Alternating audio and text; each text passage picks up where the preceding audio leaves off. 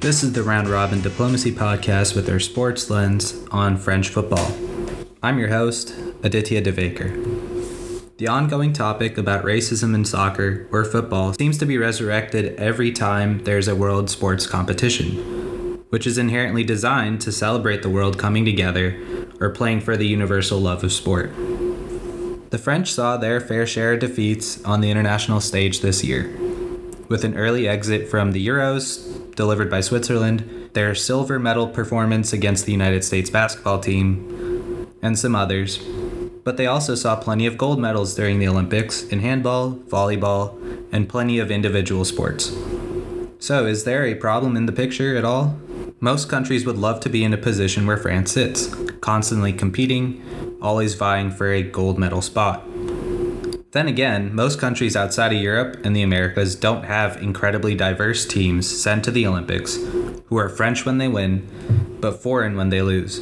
So without getting too preachy, I wanted to refresh you with the old Mark Twain quote that history doesn't repeat itself, but it often rhymes. Back in nineteen ninety-six, Jean-Marie Le Pen, a far-right candidate for France's presidency and father of Marine Le Pen, made some unsavory comments regarding the French national football team, asking the association to get rid of the foreign players. Well, two years later, the same foreign players, including Zinedine Zidane, Lilian Thuram, and others, won France the nineteen ninety-eight World Cup. Foreign players is a bit of a misnomer, since foreign players don't actually play on any national team, if you think about it. Save for a few players on the team who arrived in France as children, the rest of the squad were French nationals by virtue of France's overseas colonial holdings.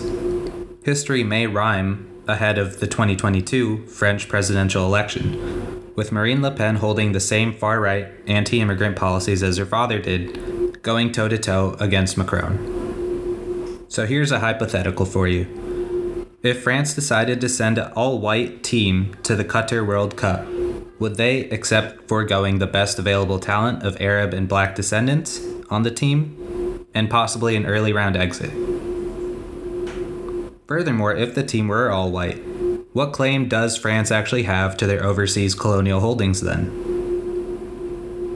Here's the reverse hypothetical, although it's equally hard to imagine. If France sent an entirely minority team made of Algerians, West Africans, Caribbean-descended players, surely that means they're truly championing the nation's diversity. Well, apparently not, unless they win it all. Another story happened when French Football Federation's Noel Le Graët insisted that racism doesn't exist in sports, after an incident at P S G where Neymar, the Brazilian forward, was called a monkey by a Spanish national. Le Graët said, "When a black guy scores a goal, the whole stadium is on its feet."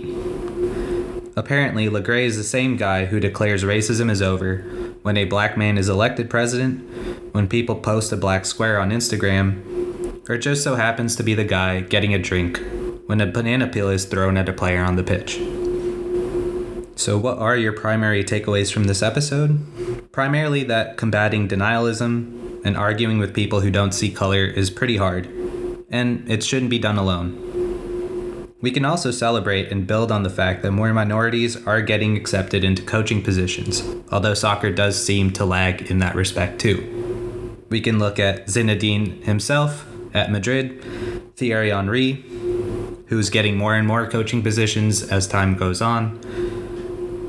Or we can hold up people like Jason Sudeikis, who wore the Jaden Marcus and Bukayo shirt ahead of the Ted Lasso premiere. So that's all for the sports lens on France. Stay tuned for the business lens, and thank you very much for listening.